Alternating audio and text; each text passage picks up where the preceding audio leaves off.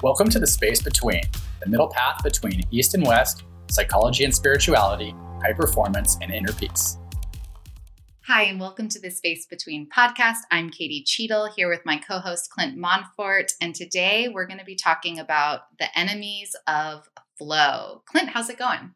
I am doing really well. How are you? I'm good. How was the lake this weekend? It was fun. Yeah, I went to Lake Nacimiento. It was just this really like really remote, um, beautiful, serene lake, and yeah, just just got away for a couple days and unplugged with some family, and so yeah, it was nice. So nice. I'm ready for some family time next weekend. Um, feels feels good that the world's opening back up. The, It the energy shift is real. Yeah, it feels so good. Like I walked into a place up there without a mask on or without a mask on. The workers didn't have masks on. I haven't experienced that in like 14 or 15 months. So yeah, it felt pretty cool. Yeah, yeah. So I'm pumped for this conversation because it wasn't long ago, maybe a couple weeks ago, you and I were, you know, working on a, a pretty intensive workshop around flow state for high performance Mhm. um, as part of the work we're doing with Evolve. And I want to tap into this one component of it today on the podcast of what gets in the way of flow. But I want to I want to see, you know, I think flow can be so elusive and hard to understand. What do you think is the most simple way of explaining flow? Flow to me means just kind of, I guess, when you're in the zone, right? When Yes. your work and what we're doing just seems to happen almost effortlessly. So we're Mm, not having to try too hard, just like, wow, I'm just like crushing my work right now, which is happening like automatically, right? Right. And I think many of us can think about times in our life where we have experienced that. And I think uh, maybe we haven't been reflective enough or taken a step back to get curious about why was I in flow? What was happening to get me there, right? Yeah, definitely. I think a lot of times our, I mean, at least with me, I mean, I, I, I realized that I was in it and I don't really know what caused me to get there. And I just, I think I just thought for a long time that like, oh, it just happens sometimes, right? And I just, you know, enjoy it when it comes along. Right, right, right. And so uh, today we're not going to be talking as much about the ways to get into flow, but we're going to talk about the enemies of flow. And not surprising, the first one I want to dive into is multitasking. And I Mhm. think, you know, most of us at this point in time understand that multitasking is not the best way of doing things, but I think there was some messaging we used to get maybe, you know, a few decades ago about multitasking being a valuable skill, right? Um, do you multitask? Where do you see this show up? I mean, I remember growing up thinking like, oh, I need to get better at multitasking. I Mhm. need to get better at multitasking. And I would get so distracted with things and I would slow me down from doing things. But yeah, I mean, I just showed it up with just like, I think the way that I saw it happening, just like simple things on my daily to do list, right? Where I'm like, oh, well, this is, well, you know, I'm in the middle of this. I have 30 seconds. Let's go off and do this task for a minute, right? And I thought, I just need to get better at doing this, right? And I, I remember kind of hearing that or or thinking that was a valuable skill. And then when I got a little older and started reading about, you know, how multitasking is a terrible idea, um, and it just basically means you do two things poorly, um, I was so relieved. I was really surprised to to read that because I, I don't remember like hearing that growing up. Yeah, it's like one thing at a time. Right. Right. Um, I read Emotional Agility for like the second time a couple weeks ago as part of our, you know, read a book a week challenge. Right. And Susan David shared some interesting research that when we multitask, we're essentially operating almost like a drunk driver. There's a lot of research saying that there is similarity to being like under the influence versus the results you get when you're multitasking. It's like you said, you're doing two things poorly. Right, right. Wow, that's wild. Yeah, so uh, you we're not going to be able to get in flow if we're texting a family member and then going back into writing and then oh, I need to go buy this on Amazon really quick, like Mhm. right? So how do you set up an environment where you don't multitask? Is it just being intentional or what do you what do you think you can do to alleviate that I don't know, not the need to multitask, but the it's a temptation. Right, right. I mean, things that I have found work for me a little bit is, you know, either time blocking or setting aside time to work on some certain thing, or even with just, or even not if I'm not going to do a whole time block, but say there's some some project I don't want to get, get done around the house. Um, maybe I set a timer for a certain amount of Mm. time where I'm just going to work on this for this time period, and I, you know, in I noticed that when I would, you know, step aside, like you said, to respond to a text or an answer a text, it seems like it seems really harmless in the moment, But really, what happens is you're not just stepping away to, you're not just breaking your concentration for that. Once you start getting into that mode of like, I'm sending a text, now our thought process starts spiraling about, you know, what we're going to say next or what that what what that is relating to what plans it's relating to and it can just really take us out of you know being in the zone from what we are working on even though that the task itself is now done. It's not out of mind though. Right right. I know in our conversation with Alexis. Mhm. Um, she talked about this a little bit about like, you know, mom, mom texting and then being like, oh, can you help me find this thing? And you're like researching it. And then as you're Mhm. researching it, an ad pops up. Right. And then it's like, oh, let me look at that. That looks cool. And then before you know it, 45 minutes are gone and you haven't done the thing. right yeah It's so difficult. i think that the modern technology has like really like shined a light on like how bad it is to multitask because maybe back in the day we didn't have as many things pulling us in different directions so it was a little bit easier but now like you said when when the thing that we're trying to multitask is on is a device that within itself has like four other things that are going to distract us once we go in there right email ads whatever it's like it, it really like made us realize how much we really need to not multitask and just do the one thing at a time Right. And I see that even like in our work meetings. Like it's so much easier for me to be effective if my phone is in my bag, right? Mhm. Because even though I'm not intentionally trying to text and respond to emails, if it's lighting up as we're doing a project, Right. then all of a sudden I'm I'm multitasking and that wasn't even my intention, right? So I think setting our environment up, like you said, with time blocking, or Mhm. even literally like putting things that could be deterrents like away, I think Mhm. that's huge. No, that is huge, and it's like even if as you're talking about having the the phone out or whatever, and I'm like looking over to my phone right now, and I just set it outside out of view because even if it's not going to light up, just the very fact that it's there might make me mm. think about like, oh, I need to text this person just because I'm looking at the phone. Like it doesn't need to be out at all. So like the more out of sight things can be, the better it is for keeping our minds focused. Yes. So take control of your environment and one thing at a time, I think is big here, right? Yes, yes. And it's like, you know, it's kind of like slow and steady wins the race because we think that we need to do this, this, and this all at the same time. And it's like, nope. You might feel like you're being less productive by just doing the one thing at a time, but you are going to be more productive and you're going to like just use less bandwidth while you're doing it, right? Like you're not going to be pulled in so many directions. So it's going to like enable us to like have less stress and have more energy so that like it's kind of like we, we don't see the obvious benefits of it, but it happens. Yes. And then there's like a different creative quality that expresses itself, right? Because I think if, I think, you know, you and I have been doing a lot of writing for our business lately and researching. I think if I am in flow, um, I'm so much more present. So there's like a depth of creativity I can tap into versus if I'm texting and then coming back to the work, it's like there's the quality. There's just a, a lesser quality component, right? Yes, yes, absolutely.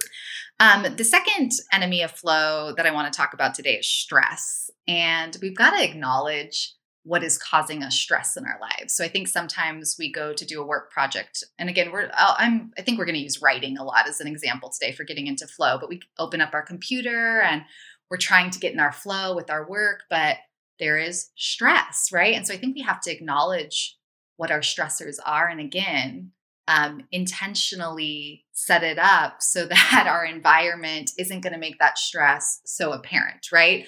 And I think even what you just did with the phone, it's like, oof, if my phone's there, that might stir up a little stress if I'm tripping out on crypto, or Mhm. I know that my sister's in a crisis, or man, my buddy is going through a lot right now. I want to be available to him. Yes. So how how do you think people can mindfully acknowledge their stress and enter a space that's I'm putting up air quotes stress free so that they can get into flow. No, that's a really that's a really good one. And I'm curious what you're gonna have to say here also. Mhm. But things that come up for me when you're talking about that is like, you know, it's it's kind of like we want to have our our our head be clear, right? And so like if things are fully on our minds or like we're worrying about having to do something, then it's gonna be really, really hard to be present enough to get into flow. And so I think I think two things can be really helpful. One of them is to okay, if it's something that's really gonna like just stay on top of your mind and it's gonna take two seconds, just get it done before you start, right? Love that. Like if you really, really need to do it.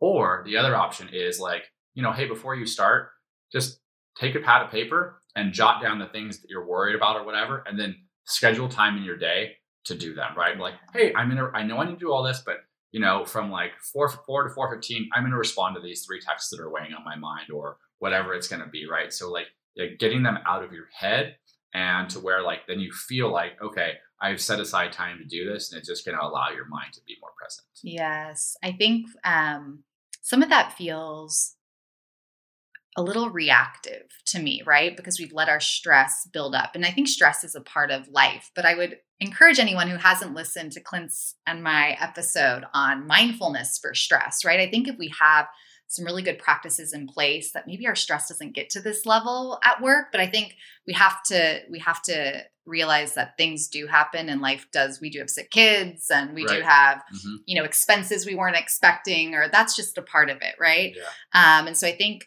being really creative with setting up our environment to support our success and minimize the stress is is key. And i think that looks different for different people. Like maybe it's so like, journaling or yeah go ahead. Yeah no i was just going to ask like what it looks like for you. Like what would you yeah. do to minimize stress during it? Or what sort of like stressors are you combating and how do you deal with them? Yeah i think like for me proactively i think addressing whatever's coming up in my life in therapy or with a coach or even if it's a girlfriend of like oh my god like eh, that place to just get it out so we're not carrying it maybe that is journaling right but i think if, if we're carrying stress and a burden into our work it's like it needs to be released in some way right um, i think if i have a lot of stress before I get into flow, getting a workout in, right? Mm-hmm. Like relieving stress in that way is really helpful for yes. me. Yes, that is huge. Yeah. So I feel like we've kind of like we identified a couple of different things there. One of them is like the the like things to do that we're worried about that are take that are occupying our headspace, and the other one is like emotions, how we're feeling things that could like you know cause our thoughts to spiral out of control and ruminate or whatever or worry. And so there's those are kind of like two different distinct things that can be causing us stress or worry or anxiety and keep us from being present. So yes, yeah, mindfulness is the answer. Mm-hmm. right? Like being aware of it, right? Being like, aware. Like what what is it that's in my head right now before I'm going to start? And then okay, what can I do to, you know, to alleviate these and maybe it's scheduling time to do them. Maybe it's taking a few minutes to journal, right? Yes, yes. Because when we are doing our work, stress pulls us out of it, right? Because it creates so much anxiety. I'm not able to focus if my head's somewhere else. So we can't possibly be in flow if we're operating in like that stressful space. Definitely not. No, we've all. I mean, I'm sure we've all tried to do it. It's really it doesn't it doesn't work. You right. know, we might get some work done, but it's not not our optimal way of working. Right, right. And flow is all about like the optimal way of working right, right? Yes. and um, that leads me to to the third topic here which is fear of failure so mm-hmm. if i'm freaking out about what i'm writing not being good or people are going to think i'm dumb or this is a bad idea how could i possibly get, get into flow um, so there's a flavor of really having courage um, and i think that we first we got to let go of our need to be perfect. Um, you can't dive into a project so rigid and wanting it to be perfect. Otherwise, you're not allowing the creative juices to be expressed. Um, are you a perfectionist, Clint? yeah, I definitely. I mean, that's something I've struggled with a, a lot throughout my life mm. is wanting things to be perfect and you know trying. It, it's something that I can see myself. I've I've seen the progress I've made where um, you know it's again coming back to the mindfulness of like is this something where perfection is even really required? Mm. Um, but yeah, I've tried to let let go of that because it just it just it can just be hindering and weigh us down and stop us from actually being productive. Right, right. You know, I'm going to digress for a second, but sure. over the weekend, I, I, was telling you I took that uh, Ray Dalio oh, right. principles assessment. I'm not a perfectionist, and as I was doing this, like I was like, oh, I think Clint definitely is. So I think mm-hmm. that's a good, good, a good, a good counterbalance for yes. us. Mm-hmm. Um, but yeah, when we're attached to perfection, we limit our ability to be creative and innovative. Um, we're placing too much attention on evaluating our work, judging it, and assessing um, is this good enough, right? And so then we're like operating in a place of like frustration and judgment mm-hmm. versus mm-hmm. freedom and excitement. So I think fear of failure is like so, it's just it's it, it, it can permeate, right? Yeah. Um, and a part of getting into flow is the realization that we can fail mm-hmm. and we're going to be okay. right? Like this could not be my best work, but we're still okay. So let me like keep going. And I think that's difficult sometimes. That's such a hard thing to do. Yeah. I mean, how, like, it sounds like easy, easy to say and do that, but how do you actually like do that in practice, right? Right, right. And, you know, some of, I think this was in Jim Kwik's book, Limitless, but um, he said, lack of perfection is a clear indicator that you're pushing yourself the way you need to. Because isn't that so good? That's such a good quote. Yeah, because, yeah. Because if you aren't, if you aren't failing and like doing things the wrong way, then you just aren't trying hard enough. You're not not trying hard enough in that sense, but you're not you're not you're not pushing your boundaries. You're not trying new things the right way, right? Because if you never experience any failures, then you're just you're just going the easy route, right? Or you're going so so so slow that you never have a failure and that's just like there's no way you're op- operating your optimal speed right yeah so i've like personally wanted to have like a mindset shift in my own life of like failure rocks yeah like failure's like hell yeah katie like you you you pushed yourself you pushed yourself right mm-hmm. um you mm-hmm. pushed the limits like you went to a place where you didn't know if you were going to be successful or not it didn't work right you learn failure is pretty rad in that sense because we cannot evolve if we're not failing. Definitely. And like you and I talked about it with like culture we want to instill with our business, right? And I, I can't remember which book it was in, but I know you and I have talked about it about like, um, there's companies out there that rather than celebrating successes, they literally take time to celebrate failures. Right. And that is an amazing thing to think about doing, right? Like that right. is so counterintuitive, but they really do take the time to praise the failures. Right. Because if we don't fail, we are not taking risks. If right. we do not take risks, we're not going to create anything too exciting. Right. Yes. Yes. Mm-hmm. And so, anyone out there who wants to be a change maker, you're gonna fail. Yes. Yeah. Um, and you got to be okay with that in order to be in flow. So I think that's I think that's interesting for all of us to kind of sit with and explore. Um, the fourth enemy of flow is lack of conviction. So if you're dwelling in doubt about your abilities or your purpose or your why, you're not going to be able to get into flow. Um, and so, some questions that are good to ask yourself before taking on a task is Do I have the skills to do this? Do I have the skills? Um, do I have all the information to do this? Mm-hmm. And do I have enough passion for the project? And so, I think like taking a moment just con- connecting to your why, right? Uh, you and I talk a lot about like being intentional. Um, I, th- I think that's a, a, big part of getting in flow because sometimes writing's hard. Sometimes doing the work is hard, and like having something to come back to of like, oh, this is why we're doing it. That pushes you through those moments of resistance. Yes. Yes. How would you? Um, I don't know, Clint. Like, let's say you're coaching somebody and they're struggling with this. Would you? How would you help them find their conviction and purpose? Um, I mean, it's interesting when you're talking to people to like, you know, to explore what they're passionate about, what gets them going. When you when you have conversations with people, you can find out what lights them up, right? And so it's a matter of like, you know, when people are identifying what lights them up, you know, and then kind of like you you kind of see their their skill sets come out, right? That are kind of related to the things that light them up, and so it's it's a matter of then like, you know, helping them to get to a point where they understand like how what they're doing for, what what they're doing or working on, it is tied to these things, right? Yes. Yeah, it's all interconnected. Yes, yes. I'm doing the um Amanda Bucci has this 10 days to um, self awareness. Like, so there's these activities and these videos you watch, and it's for entrepreneurs. And for every part of my business, every project I have, I wrote the podcast down. It asks you, what are your core drivers? for doing the podcast? What are your core drivers for your group that you're doing in your coaching business? What are your core drivers for Evolve, right? right.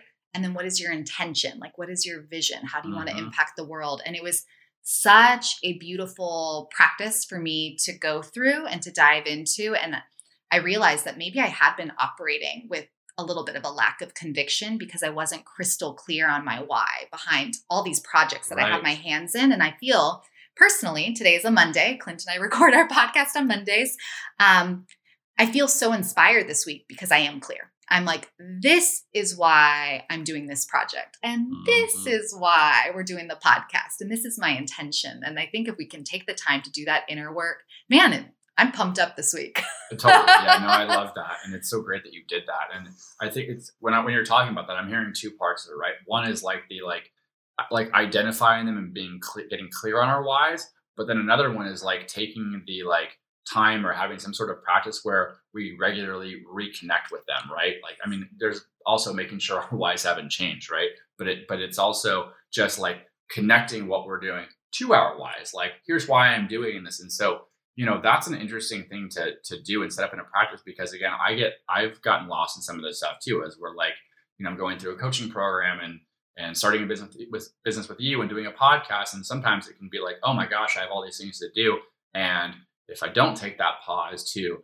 get connected to like why I'm doing this and why I love doing these things and why I like literally when I could have done anything chose to do this stuff in the first place, um, yeah, it can it can it can take away from like our not only like our like you know our drive to do it but then like just the quality of which of, of how we show up to do those things right. right. so it's really important for for ourselves obviously but also for like you know the people we're wanting to to work with and serve to to really reconnect so that we can show up as our best selves when we're doing our work right no half-assing Right. yes, yes. Everything I just said, just no half ass. Right. And right. I think too, one of the cool things in the program, this 10 day program I'm doing, I'm on day three right now. I, I think that um, having no shame mm-hmm. in what's driving you. Mm-hmm. And I think sometimes if there's a driver of money or there's mm-hmm. a driver, you and I are doing 75 hard, I am not doing it for vanity reasons. But let's mm-hmm. say it was like I wanted to lose five pounds or mm-hmm. something. Maybe I would be like embarrassed to say that. Right. right. So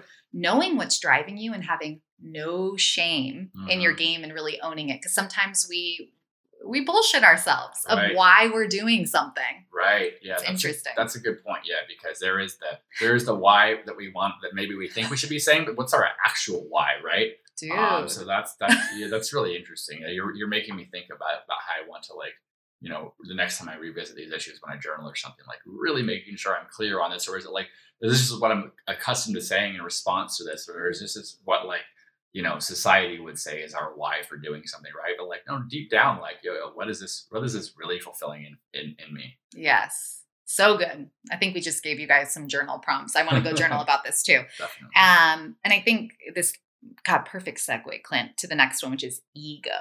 Because yeah. our ego's sneaky. Oh yeah. Right? Oh yeah. Our ego's so it manipulates, sneaky. it lies, it does everything it can be to be in control. Oh yeah, and it convinces us mm-hmm. like of our own bullshit. Yeah. Right? Mm-hmm. Um, so the ego shows up as a block um, a lot of times from getting into flow. So instead of flow is, you know, Clint alluded to it at the beginning of the podcast, but flow is um, really like getting lost in the process of the work. It is not like it is not, I mean, imagine a river flowing, right? Like it is just ideas are coming to you. Um, you're you're able to execute at a really high level, you're feeling challenged, you're feeling stimulated, right? Um, and the ego blocks that because the ego comes in and is like, do I care what how I look right now? how much money is this project making me? Like am I the smartest one in the room? Like, right? It's like all of these, all of these things. Um, and so we've got to check our ego a little bit. And I think journaling is a beautiful way of checking our ego. I think therapy is a beautiful way of checking your ego. I think sometimes our really good friends or our partners, but really we've got to do the inner work to be like, what is my truth? What is my deepest intention for this? Like, what what is really happening here? Because if we don't ask ourselves that, man, the ego runs the show. Oh, it definitely does. And that, the time that I, as you're talking about this, like when I go away from like a meditation practice and I don't do it for a while, I notice that that's when my ego is running the show. When I'm meditating regularly and like taking that pause to like observe my thoughts, it's so easy for it to not run the show because we sit there and we observe what it's doing, right? right? And so, but if we don't take the time to observe what it's doing, it's just so easy to get lost in it. Right. I think about like my um, time as an athlete, right? And if I was so caught up in like, man, I want to be batting fourth, I want to hit home runs today. That mm-hmm. is the ego of like, I want my teammates to think I'm a badass. I want mom and dad to be proud of me. Like, right? Right. Um, when it comes to high performance, ego's not bad. It kind of needs to exist a little bit, right? But how do we take a step back and enjoy the process? Because if I am so obsessed with mom and dad being proud of me or hitting home runs, I can't be in flow because I'm so connected to that outcome, right? So for us to be really dedicated to the process, we have to release our attachment to the outcome. Right. Yeah. Right. That's so interesting though, like what you're talking about, how like you do use that like that that sense of ego to like drive us a little bit. But then like, so how are, how would, how are you suggesting, cause I know you work with, with athletes, like how do you get them to like, to a point where they are able to use that as a driver, but they're not being attached to the outcomes? Cause it sounds a little bit counterintuitive to me. It sounds like, it sounds like they are having to worry about these extra, they are thinking about these external things as drivers, but then you're saying not to. So can you just like Yeah. elaborate on that a I little I think, bit? dude, I think your favorite athlete embodies this, Kobe, right? Right. Like Kobe wanted to be the greatest Mhm. of all time. Mhm. Kobe wanted to win championships. Mhm. Kobe lost himself in the game, Right. right? He was in flow when he was Uh-huh. performing because he's not like, I gotta, you know, I got I gotta stroke 40 points tonight. Like Right. he's not, it, it's losing yourself in the process. So I think it's like, yes, I want to be the freaking best. Mhm. Yes, I want my team to win. Spending the time proactively visualizing like Mhm. what that looks like, what it's gonna feel like. But when Mhm. you're out there, it's one moment at a time, right? Right. Everything we talked about with like multitask, it comes back to that mindfulness Mhm. component. So it's kind of like, yeah, I want these things and I even want these external things. And even if it's things that we might think are, as long as it's true for us, right? It's like, you know, I want this because I'm going to get a huge contract and a lot of money. I want this because I'm going to get these accolades or fame or whatever, right? And then, and then, and then coming up with, okay, I want those things.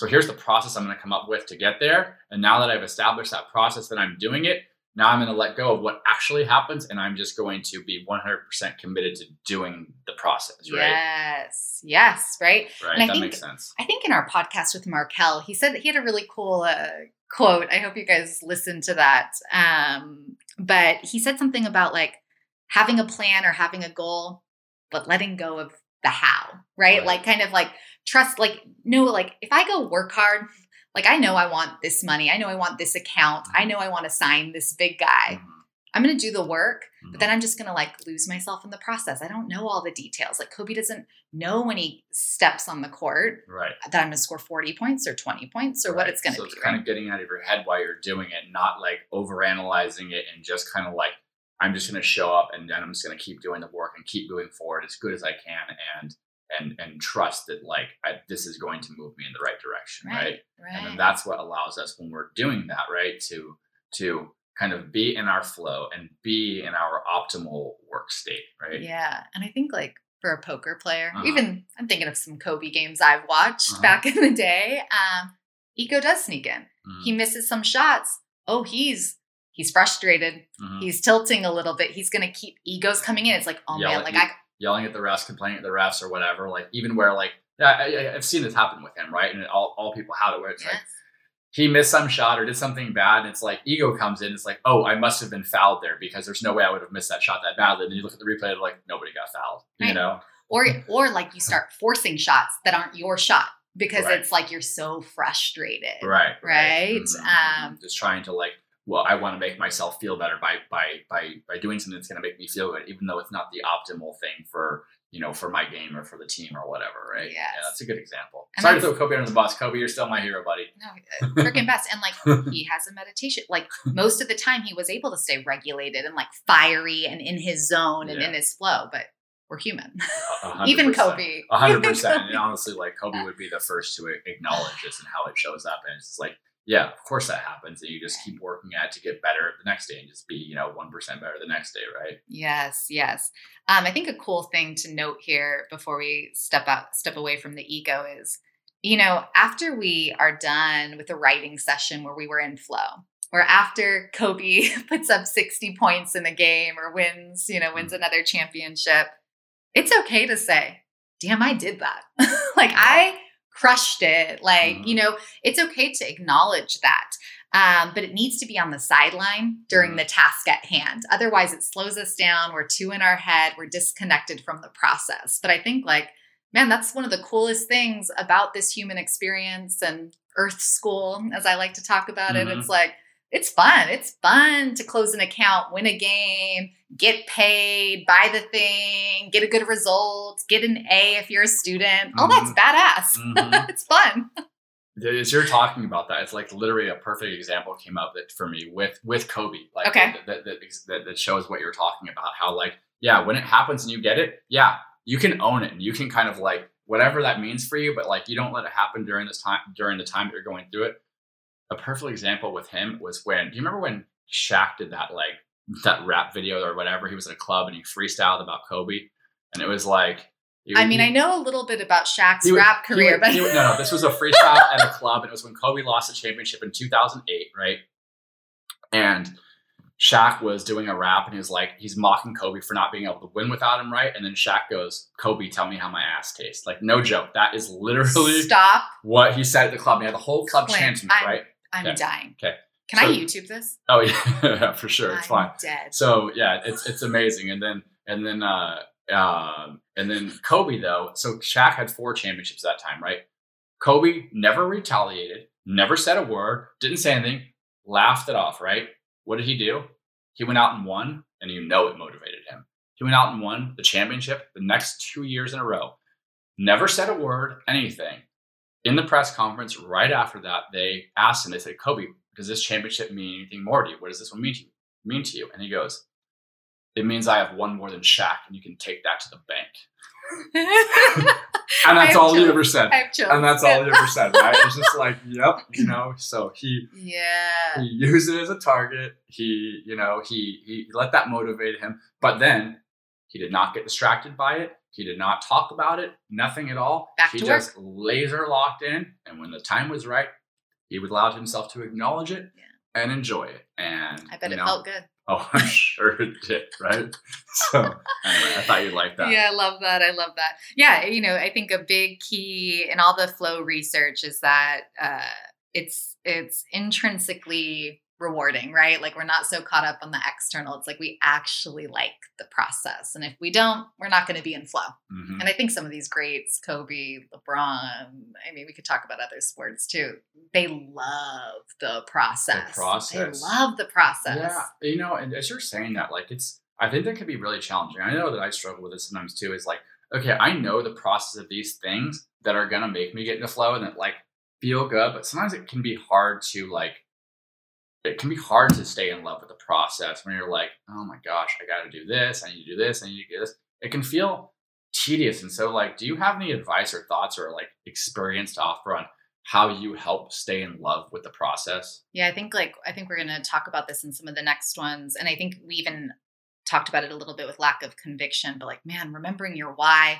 So for Kobe, maybe it's like on the days he doesn't feel like practicing or didn't feel like practicing, um, or LeBron, it's like, man, like I want to show up, but like my body's hurt, or it's a Mm. lot, or man, I'm not feeling it. This is a grind.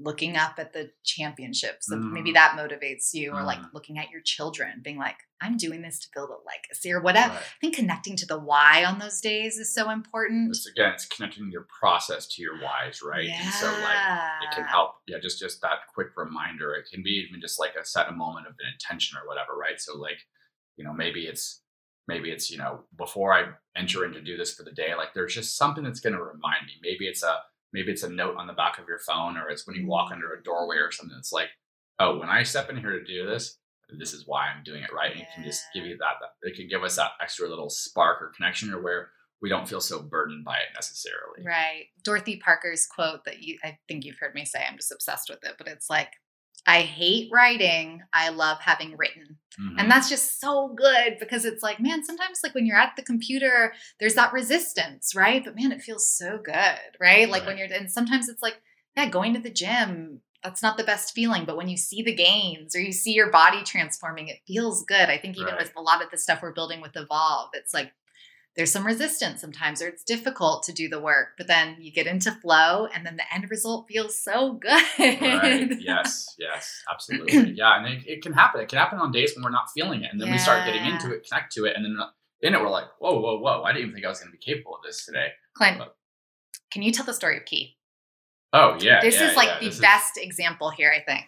okay yeah and i was sorry sorry key if i butchered the story a little bit but yeah so key was our guest a few episodes back. If you guys haven't listened to the episode with key it's um shattering our limiting beliefs with key lee and it's uh, a really really good interview. I've gotten a lot of good feedback on it from people who have listened to that one. And um but yeah so my friend key was uh he was he's training for a marathon just on his own not as part of a big race just going to do it on his own. And he had an injury so he wasn't able to run and for uh, quite a while. And then he was slowly starting to get back into it. And so you know not as in good running shape as he had been and you know he just started up to like longer like an eight mile run or whatever and he was going to you know, do do a longer run the next day and try to do it at a faster pace. And he woke up and his body was just like hurting because he's just he's just getting back into this and maybe he'd overdone it, right? And so he woke up thinking like, I this is I, I should listen to my body. This should be an off day for me, right? Like maybe I shouldn't run today at all because this is not feeling right, you know. And then, but he said he told himself, Let, us just get out there and let's just at least give it a you know whatever. We'll we'll we'll make some effort to run and see how we feel, right? So he's going to do an eight mile run. The first mile is going to be a warm up. The last mile is going to be a cool down. So it's like six miles in the middle, right? And so he wanted to run at a, a fast pace, faster than he'd been running during this time at all.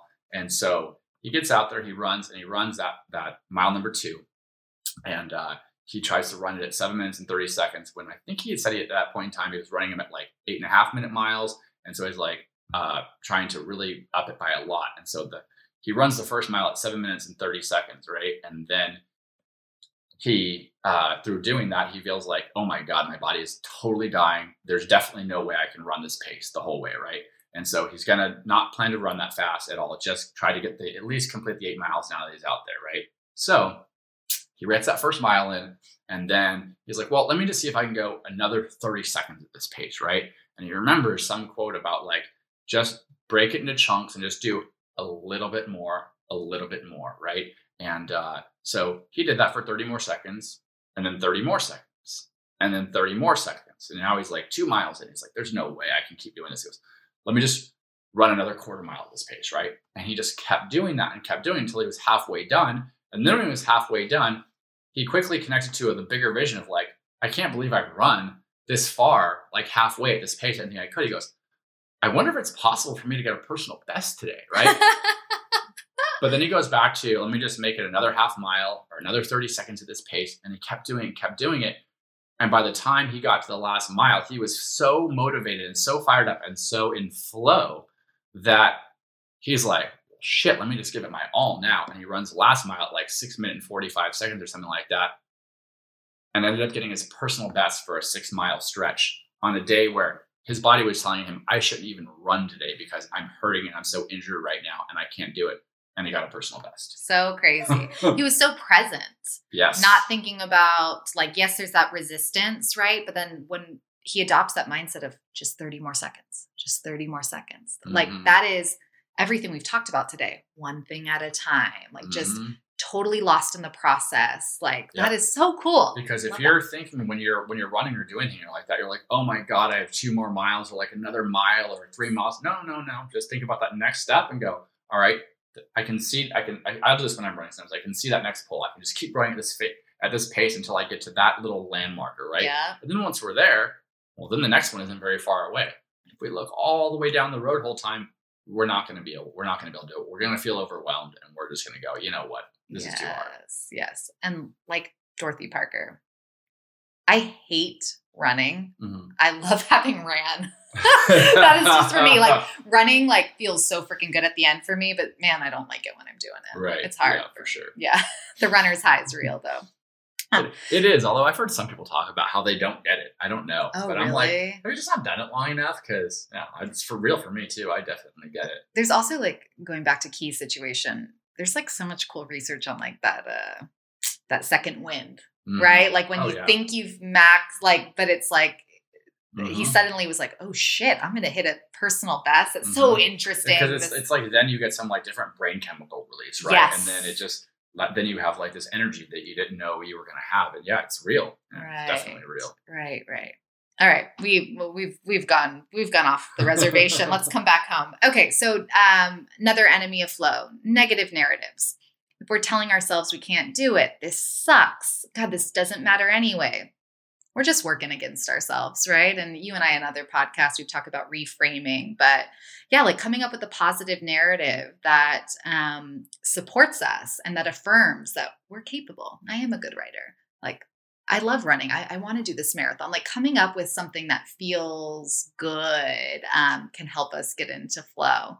Um, and I, some of the tips that I wrote down here um, to share, just creating like meaningful power statements. I think what Key did that is a power statement.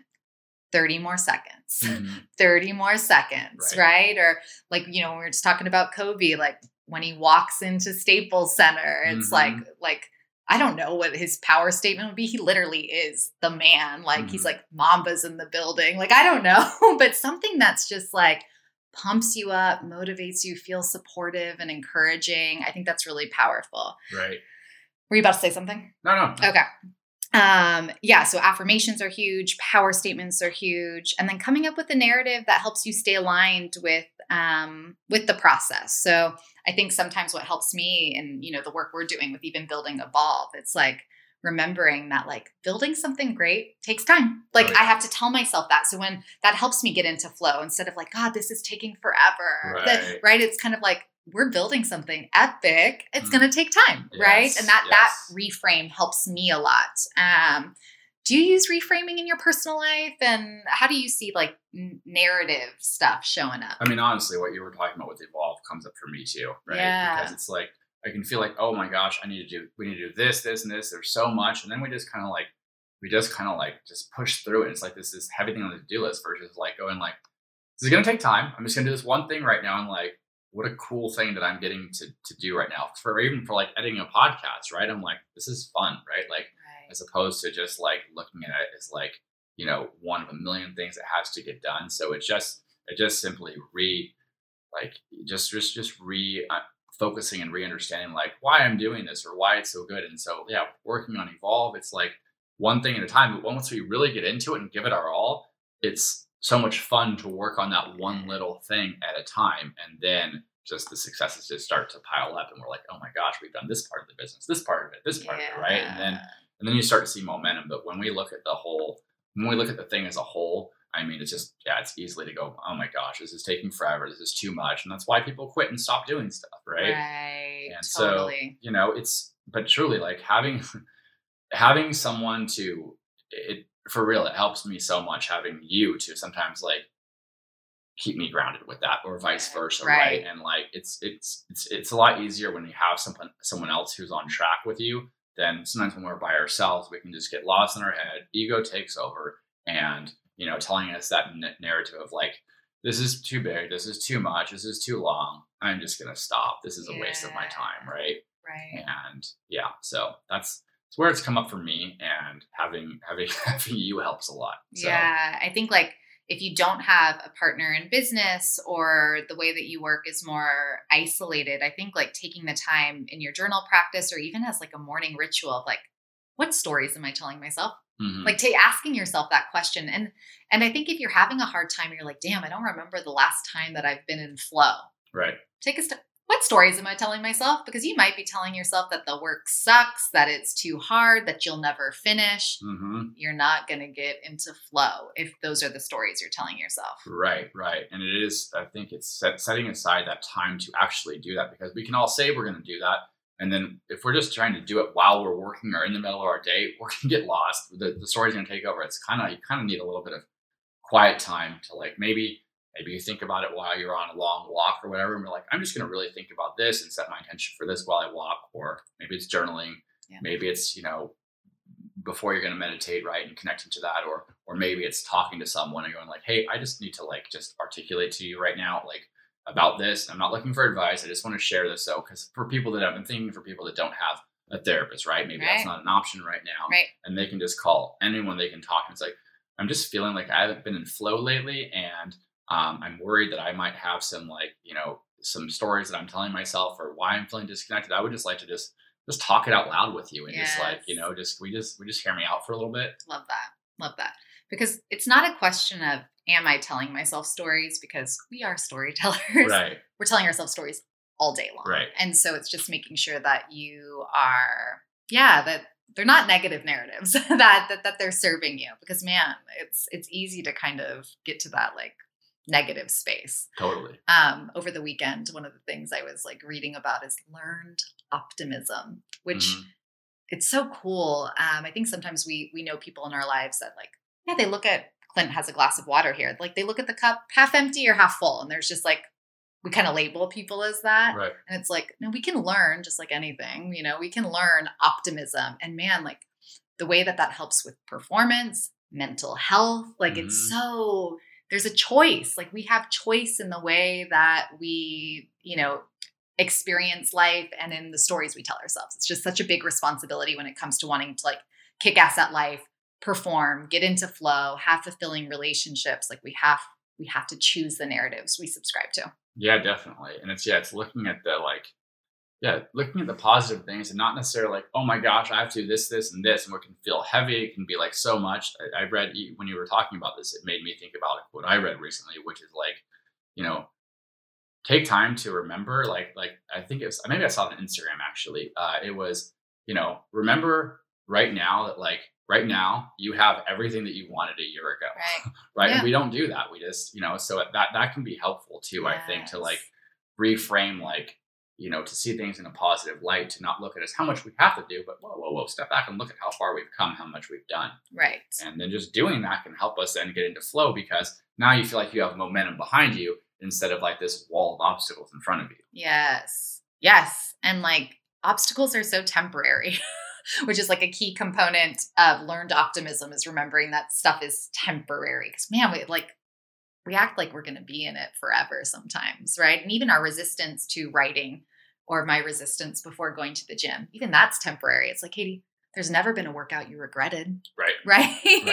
right. So yeah i think narratives are huge. Um and that that's a nice segue too for like the next one which is lack of drive. And motivation is a key driver for flow. And clint you and i've talked about this but being motivated is fleeting like we i think that it would be nice to think every morning i wake up and i want to make my bed and i want to not look at my phone for the first two hours and i want to go on a walk and i want to work out and i want to read and then i want to do the podcast and like that would be a beautiful day. But sometimes it's like, no, I want to hit snooze and I want to just scroll on Instagram and I want to feel lazy and I want, you know, like it's hard sometimes. And so I think in those moments when we lack drive, we have to have discipline or at least processes in place that help us when we do lack drive. And I think sometimes we beat ourselves up for lacking drive, or maybe Mm. we even question, should I be doing this project? And it's like, yes, you should be doing this project. Mhm. You're just human. So connect to what drives you. And I think it goes back to like all of this stuff we've talked about about what's your purpose? What's your why? Um, what can motivate you when you're in a funk? Is it turning on some loud music? Is Right. it for you going to play with Kaya? Like what it what is it, right? Yes. Yeah, yeah. I mean, that's, yeah. Two things that jumped out at me as you're talking about that. One of them, it, one, the first one that jumped out at me with like the discipline thing and like the process is like the word that jumps out there is is habit, right? So like, Yes. What is our because that the habits are what allow us to like get into the things that we want to get into doing without having to take the conscious effort or the bandwidth to do it when we don't feel like doing it, we don't want to do it, but some of those things just happen already. Maybe it's not all happening automatically, but as long as some of it's happening automatically, then we're having to use less bandwidth and less energy to do the next couple of steps, right? yeah So it's like, you know, So maybe good. I don't want to do all of the things I want to do in the morning to like make sure that my day starts off right.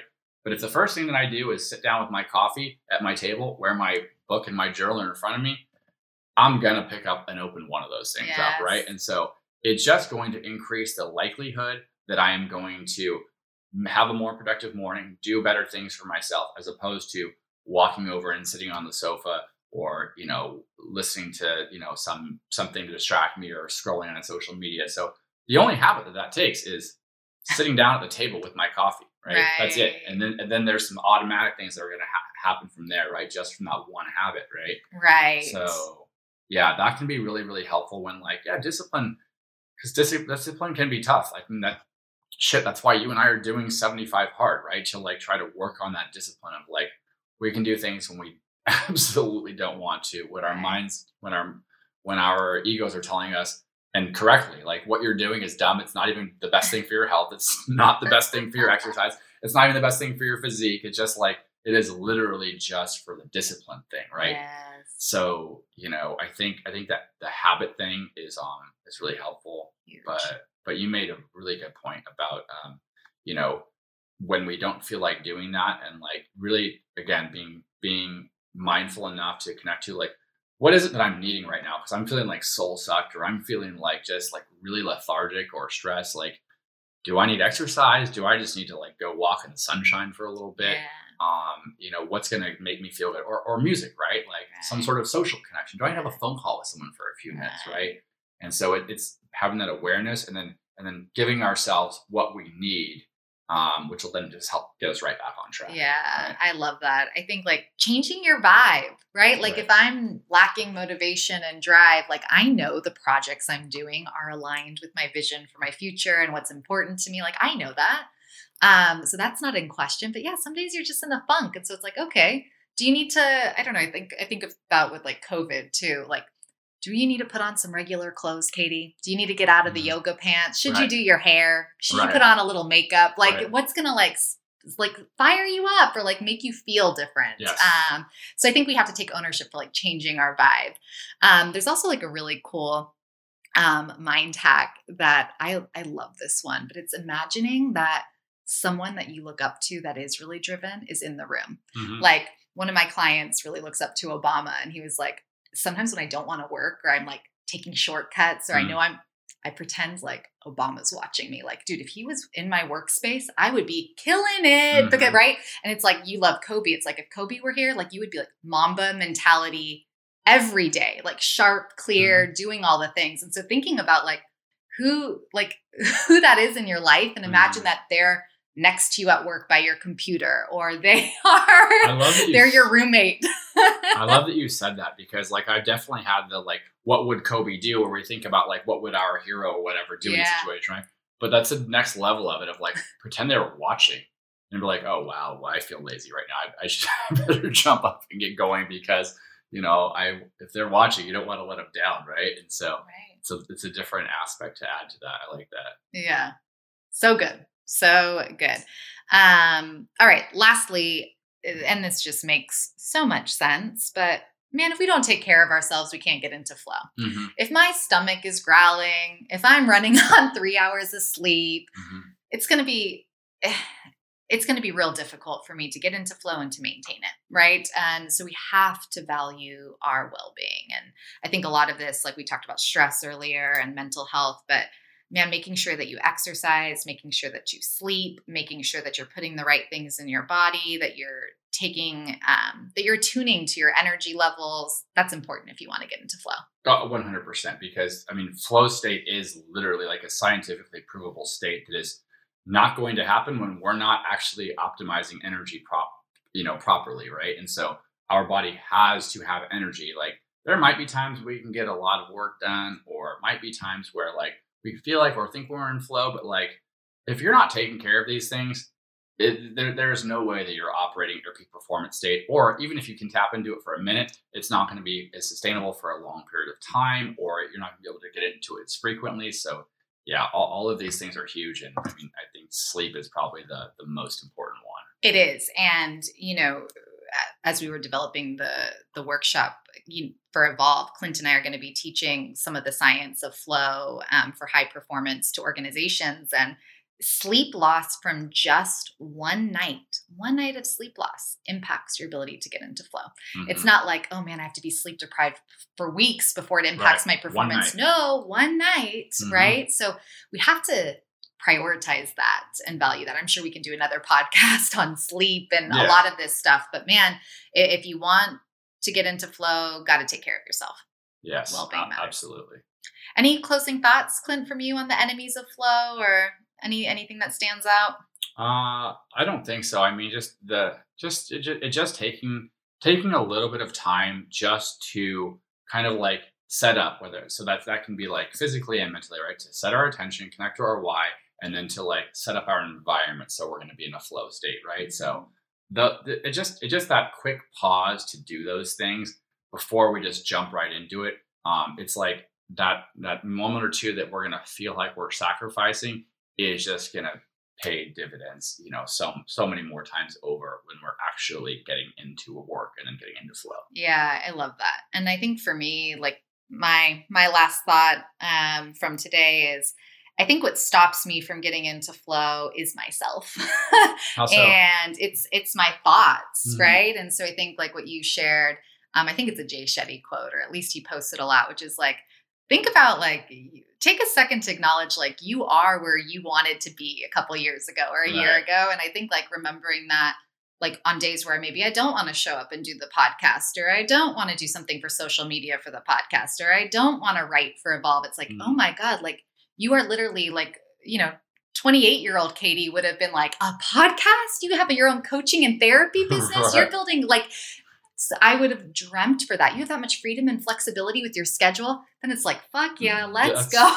yeah, that's amazing. Not just a year ago, but like, yeah, like the 28 year old version of yourself. oh my like, God. they would, it would, you'd be like, no way, I'm going to get to live my dream life for real. Right. You know, and so yeah, that's that's a really good point. Yeah. Right. So yeah, I, I realize I'm my biggest obstacle to flow, which I think anyone listening to this, you kind of realize that you probably are in your own way. Um, but Mhm. yeah, take take the time to to acknowledge where where you're resisting and and what's getting in your way, and then remember that you have the choice to do Mhm. something differently. definitely. Yeah. All right. Um, if you uh, liked this podcast and you learned something, please share it with your friends and family. Follow us on Instagram at the space underscore underscore between podcast. Um, that's on IG and on Facebook. It's just the space between podcast. Um, hope everyone is doing well and the world's opening up, and we will see you out there on the path. Take care, everybody.